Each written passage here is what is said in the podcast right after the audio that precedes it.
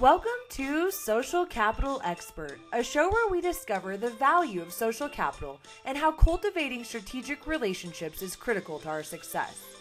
In each episode, your host, Sarah Francis McDaniel, will explore the stories of fascinating people from all over the world to better understand how their ability to build relationships has led to their success.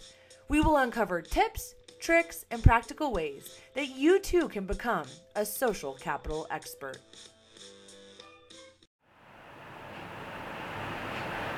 Hi, and welcome to the show. I'm so excited about today's guest, Jonathan Alpert. Thanks for coming, Jonathan. Thank you. Thanks for having me. So, you have so much that we can talk about. But before we get too focused on what you're doing right now, will you give us a little bit of background and tell us a little bit about maybe where you're from and kind of where you got started? For sure, for sure. Yeah, so uh, born and raised in Denver. I'm uh, one of the lucky natives. Um, another native. Another native. High five. Another native. Um, but you know, who I've had a great opportunity to watch the city grow. Um, you know, being in the real estate world, uh, it's been pretty fascinating to to see it move and grow. Especially you know being here in the early '80s and '90s when Denver was uh, a very different place. So it's uh, been fun to do that.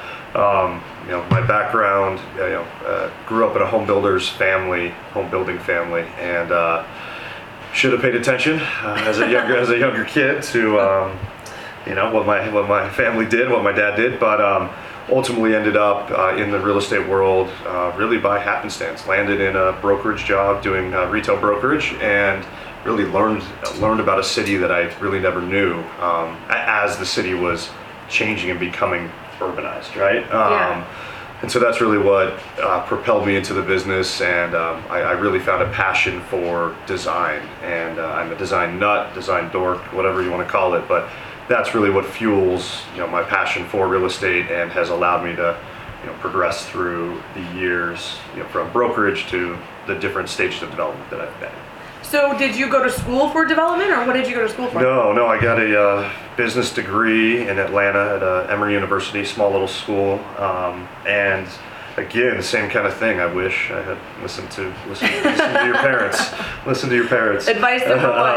um, but uh, no, I mean, a business degree, and then really, um, I, I, spent a year in Australia after college before coming back to Denver, and um, uh, their harsh climate really exposed me to you know design elements and how that plays into into really into homes and and uh, you know in, into residential living, just quality of life, sun exposure, uh, and it, again being in Australia, the, the environment was so harsh that um, you know I just something I hadn't thought about, right, and that you know, as I started to get my brain set on, well, one day you need to get it together and make a living and all that, that, that really just started to push me and got me thinking about modular and all, all those kind of things. And really that's what excited me and pushed me into the development world. Awesome. Okay, so you w- came back from Australia, yep. and then what happened? Um, I started at a retail brokerage firm called Sullivan Hayes, and did and you know represent retail tenants and shopping centers. And you started that?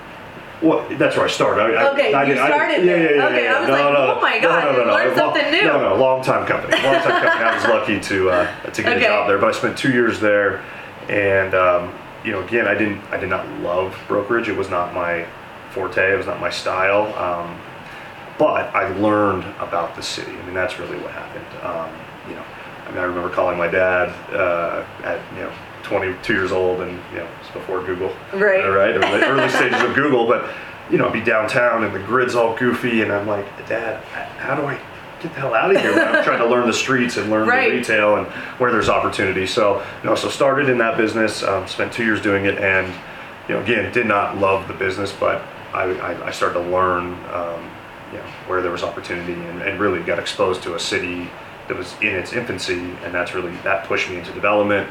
I went from there and worked for a company called DTC Meridian, which is now Shea Properties. I spent five years there and worked on the development side, did everything from you know, medical office to you know, land sales to uh, retail development and but it was it, uh, it, was beyond an incredible learning experience. Uh, I needed to learn. I needed to get my ass kicked. I, you know, I mean, I needed to be accountable, and so it was one of those jobs where I mean, you know, I show up every day, fight the battle. And but I, I, I, I learned from incredible people at that, at that company, and most of our stuff was suburban, right? It was Highlands Ranch, it was Reunion, it was um, Tech Center proper, and which where I grew up, and so it was a little. Again, I, all this stuff is good, but Right. it wasn't. I wasn't passionate about it. I learned a ton, and I loved what I was doing, but not in the areas that I that really got me excited. Okay. Um, and then that ultimately led to me going out on my own, you know, in 2010, uh, which was an interesting time to go out, right? You, you had the financial crash, you know, real estate was slow, and it was it was hard to um, convince people that you know they should make these investments coming out of that. Um, but I just I had a great comfort in, in our urban core and young people moving to Denver and starting to talk about moving to Denver because not because of the mountains, but because of the city. You know, it was the first time I'd heard that in my life that people were like, "Oh, I want to visit Denver." It, you know, it wasn't Yeah. passing through, and so you know, I, I felt like I was in the right place. But um, it, it, it took a minute to to get people, you know, excited about it and willing to invest. But So what was that first big development you did on your own? so the first big development I did on my own was a project called Verve, um, which had many iterations previous to uh, what it ultimately has been called. But it's uh, it was a piece of land at 15th and Delgany, so right Yeah, by the Museum okay. of Contemporary Art. The museum is, was relatively new at that time, and I mean Union Station was kind of just going. Riverfront Right. was there, and Glass House, and like that stuff was happening. But you know, um, Highlands was really coming into its own, and, and it just it, it was in the way. I mean, Yeah. 15th and Delgany, Pepsi Center, Union Station, you know, because the redevelopment hadn't happened yet. Right. But um, it, it felt like a great site, and we we uh, entitled the project. I mean, the, the zoning was there, but we put a plan together, multifamily piece, and ended up selling it off to um, Amstar. So, it, great deal, great first deal. But it was one of those things. Uh, hindsight is uh, 2020, and you can never look back. But um, it's uh, we should have built it ourselves. But young, yeah. stupid, didn't know you know what we really could pull off. Um, Right. But it it, uh, it worked out great, and um, that yeah that kept me kind of moving into the urban into the urban space. And now since then, you've done a number of projects, um, some of which I've I've had the opportunity to be involved in on a bit. And one thing I just so admire about you, Jonathan, is you're a trailblazer. You know, you are willing to go into places and to go into situations and blaze the trail. And uh, you have a couple of projects going on now where I feel like, you know, we've had some conversations about the importance of just education when you're trailblazing. Sure. You know, and keeping people abreast of that. Do you want to share anything about this sort of, sort of some of the, the projects you've done since that first project and some of yeah, yeah, for sure. I mean, I, trailblazer, I, I appreciate that. but, Yeah, you but, are a um, trailblazer. No, I mean it's just going where the, the puck is moving, right? Like where it's going to end up. I mean, I, we are lucky we live in this city that has really unbelievable infrastructure. And so, you know, if you put a dot on Denver, on central Denver, Lodo, you know, the, the financial district, whatever, I, mean, it's not it's not rocket science, right? I mean, you know where the areas are going to be and, and where the growth is going, and so you know, there's just it's been opportunity to uh, play in those arenas, and yeah, the the being early in those neighborhoods is is interesting, because you you have an opportunity to affect really positive change, but at the same time, there's always there's always issues with that. There is displacement. There's uh, you know folks that don't want to see change, and you know, and so you try like I try personally, like crazy, to engage with those communities and um, you know make sure the projects are authentic. And not not everybody's going to like them. Right. You know, it just it doesn't matter, right? There are people that just say no and don't like them, and I certainly understand that. Um, but that's that that's been the greatest challenge, but also the the, the uh, absolutely the best result, and you know like that super hokey, but like I, it, the community piece of it, when you see people show up in a place that they weren't before and start to engage and build a life in that in that area in that neighborhood that you know, you know, I try to I try to build places, be involved in places that I want to be at and live at and experience, and you know, most of um, our tenants or homeowners in certain places, I'm sure are tired of seeing me because I'm, I'm always around. But I think that's uh, that's a critical piece to that. If you're going into these neighborhoods, you gotta you gotta be there, you know. And, And, and I've seen you in some of your neighborhoods Sure. when I'm hanging out there, so I know that's true. Uh, you know, so you, you bring up a, an interesting topic and one of community. Yep. And I think that is definitely a theme that runs through the projects that I know of uh, that you're a part of. How do you how do you believe you build community or what are some of those key kind of pieces of, of creating community in those spaces Sure, sure. Uh, I, yeah, I mean, there's two communities. I mean, there's many more than that we have to deal with. But you've got the existing community around you, um, which is critical. And I mean, we live in a strange time. I mean, social media and uh, it, people have the ability to say no a lot, and Right. a, a lot. They can do a lot of yelling and screaming without repercussion, you know, Right. And just you know, get behind the computer and get very tough. And so that community is tough because you know there are people that embrace it and, and I've experienced this at Spark in Right. particular right Right. you know it's a, a site that had a lot of history so I you know I knew what I was getting into and it had I mean it's got all kinds of convergence of societal issues right, Right. and so I mean I, it wasn't lost on me I knew what I was getting into um, but you have that piece of the community where people are just they're just not going to like what you do regardless of what you're doing. Even if it's their idea they're still going to find an issue with it. So i've struggled with that but just keep showing up and keep answering questions and keep trying to you know i just keep trying to i, I can only do my best and try to make everyone happy. Doesn't always happen so Right. that, that's the, the existing community. So but how do you engage otherwise in those communities? I mean people are going to say no, so you kind of okay, hey, just take it. And then, but I've had opportunities in, in particular in that community, uh, Redline, you know, at Art Right. Gallery that had been there for you know 10 years prior, um, doing amazing work, and you know I was able to get very involved with them and, and participate with them, and vice versa. So, you know, I think it's just a matter of diving deep and, and again just being there. So that's that community. But then you have the community that you're building Right. That little the, the micro community that you're building, and you know that part is beyond important to me um, because people are trusting me. Like that's deep within me is especially on home ownership, right? I mean anything, businesses, you know, you're putting your life on the line. right I- You know, I want to I want to do right by you and, and provide you with something that you can stand behind and that you feel comfortable with. And so that is, I mean, the greatest joy, but also the, the greatest challenge for sure. Keeps me up at night.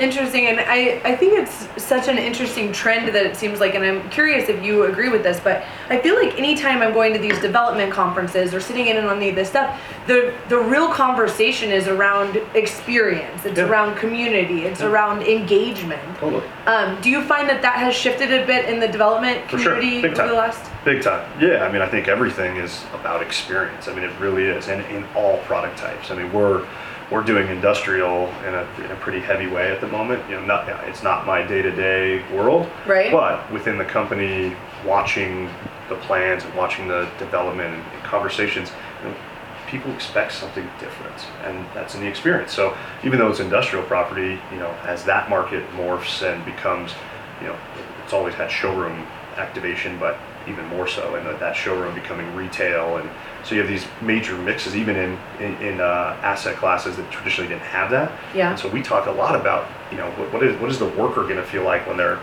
on site in this warehouse, and you know, how do you Wow. how do you engage in open space, and how, how do you make these places, you know, great for the user, you know, great for the customer and the and the tenant and the owner. So it, it goes both ways. But yeah, I mean, I, the experience is everything. Everything we look at, whether it's retail, um, you know, especially retail, like how do you get people coming back? How, you know, online is the killer, right? Yeah. So we call it, um, we have an acronym for it, like everything, but um, retail, uh, internet resistant retail. Oh, You know, so like Stanley. Okay. Stanley, we consider internet resistant retail because you you have to show up. It's the experience that's driving you there. You know, you don't know what you're going to see. There's going to be some activation, some flash mob, you know, in, in the common areas, or some kind of uh, you know farmers market, whatever the case may be. But it, I mean, that that that's, and that goes across all asset classes, everything. yeah. So not knowing what you have to actually be present to experience it. Mhm, It's not mhm. something you can do digitally. Right, right. Or just, you know, the brand experience. You know, we're seeing a lot of retailers um, want a little pop up, you know, just because so that they can engage with the customer. And, a lot of it's even on returns. You Wow. order something online, shoe doesn't fit, so you go there, but you engage with that brand. And so now that brand, all of a sudden, I mean, yes, you're going to continue to buy online. They don't need the brick and mortar like they used to. Right. But it's a place to experience a brand and, and get excited about you know what's forthcoming. And if you've got the right people telling that story, stay relevant. Interesting, and so you've taught, you've kind of touched on it a little bit, but the theme that continues to come up through even the things you're talking about about how you reflect to um, the projects that you're doing and wanting to make sure that it's win-win for the customer as well as the people who are there and um, it, it all sounds like it sort of comes down to these interactions between human beings Sure. and the Yeah, value of that uh, that interaction Yeah, yeah. I mean, uh, without a doubt. I mean, I that is the core of it. Is I mean, uh, you know, speaking specifically to home ownership. You know, being from a home builder, you know, I, you know, watching that as a kid and not even realizing what I was watching and learning, but what soaked in, what I soaked in was, you know, these, again, these people trust you and making the largest purchase that they will likely ever make in their life. And it's, Right. It's real. That's real. And so that interaction, that you know, um, that human touch, people can get a hold of me day and I at 2 a.m. I answer the call if there's an issue with a project, and I, I get asked a lot of time, a lot, especially younger millennial employees that are like, "Why- why do you do that? You shouldn't do that. I'm like, should or not, it doesn't matter. I, I will. I'm going to. I'm going to make sure that I'm available, that I can answer a question, and that you know that, that at the end of the day, that's all we have. We have our relationships, we have our reputation, and you know that is the most important thing. So I will continue to answer those calls regardless. But that and, and it's you know it's that way with the city interaction. It's that way with you know political interaction. It's that way with I mean, I, I have an amazing relationship with uh, you know, a couple commanders at the Denver Police Department. You know, just working in the Curtis Park Five Points neighborhood. Right. You know, but that was they had an unbelievable relationship um, because they I mean, they're out there dealing with really serious stuff, and you know they wonderful people I and just you know, fighting like all of us to you know to do their job. So yeah, those relationships are are everything for sure. So you can hear the passion in your voice about what you do. Is where do you think that that passion comes from? Is it a passion for design, a passion for people, a passion to see something come to creation? Yeah, All of the it's, above? yeah, it's all of it. It's all. I mean, yes, it's definitely the design. I, you know, I, I read all the magazines. Or I shouldn't say read. I look at them, and look at the pretty pictures, and you know, I, I uh, you know, pull them out. Yeah, yeah. But um, yeah, it, it is. It is the design. I mean, it's a, it's a, it's a want to elevate the city and push the city and do interesting things where people get really excited about being a part of it. So yeah, it's design. It's uh, and it and it's really that community drive. It's um, you know, making great places, really trying to make great, great places. You know, Stanley as an example. You know, when I see families and kids and interacting and dinners and just people making their life, it's pretty awesome. Yeah, I Yeah. can imagine Yeah, that's that- a that's a cool way to Yeah, sit back and watch all of that happening and know that sure, you really were a big a piece, piece of that. a piece yeah, a big piece of starting that the catalyst for that everything that's happening there now. Um, now, so in the theme of social capital and sort of the power of our network, can you give us sort of some examples or some times in your life or maybe some transitions that have taken place that those relationships that you had in the community and in the industry Sure. and in life were really what played a big role in those? Yeah, I mean, it's it, every step of the way it has. I mean, it's really everything um, from you know the first job. You know, it was a, it was a family friend who I ran into and had a quick conversation and said, "Hey, come try out brokerage." You know, and that and that to Shea Properties was another relationship that I was able to call on and you know and seek out advice that turned into work. And then, Yeah. you know, going out on my own and then transitioning back into a larger company, um, that was, it was a relationship. A, a, a friend said, you should meet these guys. They're looking at similar stuff. And, you know, a phone call and a couple conversations later. And, you know, so yeah, it's, it's everything. I mean, these relationships, and, and that's a, a, a beautiful part of Denver is I, I feel like our, especially in the development community, it's very collaborative, you know, and I can only imagine what, uh, you know, development looks like in, in larger cities that have already, I mean, that are largely already developed. I mean, it's, Right. I think that the competition's extremely fierce and you probably don't get a lot out of each other. Yeah. I feel like we share a ton here and I don't, I mean, good, bad or otherwise, it, it feels very good. Even though we're competitors, I, I still feel like our community wants to, uh, you know, help each other up and hold each other up. And so also from that standpoint, that, that social capital and being able to call. I mean, and you know a lot of these Yeah. friends that are developers, whether it's Chris Lonagro or Right. David Jodis or whomever, the ability to pick up the phone and call somebody that is you know is dealing with the same thing you are, and just bounce it off the wall. I mean, it, it helps a ton. And that's even a sense of community within your For- for development. sure, for sure, uh, for sure. And, we, and we- and we're competitors, Right. but we also, you know, we know that we also can help each other, and that's really critical. That's awesome, and thank you for sharing that. I, when you look at you know developing social capital, do you have any like key ingredients that you think have to be there? Yeah, I mean, I think it's a it's a willingness to talk, it's, you know, and be open and candid. You know, I mean, I'm probably overly sharing, overly candid with my feelings, and you know, with good good things and bad things. And um, but I think it's a willingness to share. If you're vulnerable, I, I think people are, you know, then they're willing to be the same way with you, right? And then you learn. Then it's not all you know sunshine. It's yeah, this is a real issue, and I need help. I mean, you know, that Yeah. I think that willingness to just to open up and and and talk with somebody is really really important, and just a willingness to meet. There are a lot of people that I'm too busy. I'm and, and we all are. We're all very busy, especially in our you know, cell phone days. But um, it, I think just a willingness to have a quick conversation is is a is really important. And I'm always you know I try to make myself available to anybody you know any relationships or friends that ask, hey, talk with this young lady, talk with this fella. You know, I always have to do it. That's awesome, and I can attest to that. That's why you're here. So thank you so much for being willing to be on this show. Um, you know, you have a, a substantial network, and your reputation really precedes you, Jonathan. You've been involved in so many quality projects. You've blazed trails and sort of set the stage for others who come behind you. Um, you know, you really have, from my perspective, have been one of those people that consistently walks the walk and talks the talk.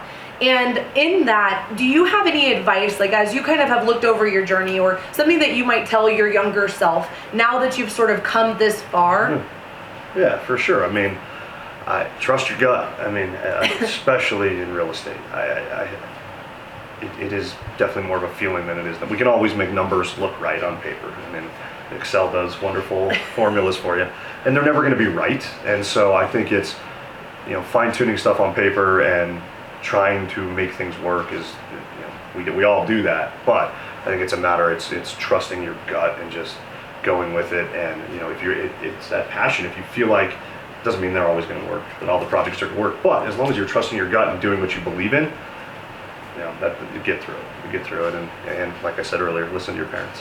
Listen to your parents. Listen to your parents. They, That's a good one. They want the best for you, that's for sure. And now, and being a parent, you know, I'm learning that. It took me a long time to understand that, but Okay, do you now tell your do you tell your kids? I do. They don't Listen listen to your They- parents. And they don't listen. yeah.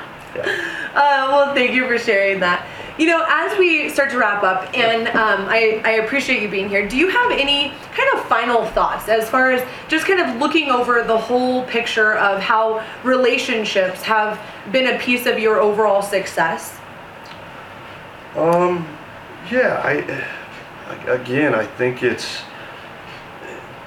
that's what we have in this world, is we have those relationships. When everything else fades and everything else goes away, we have our friends, we have our family, we have the people that we've, you know, eh, worked with over the years or ha- and, and we always, and, and that stuff happens in different times, right? I mean, I have friends or coworkers from years past and, you know, but when you see them again and all, you know, and you remember those things, that, that's what we have.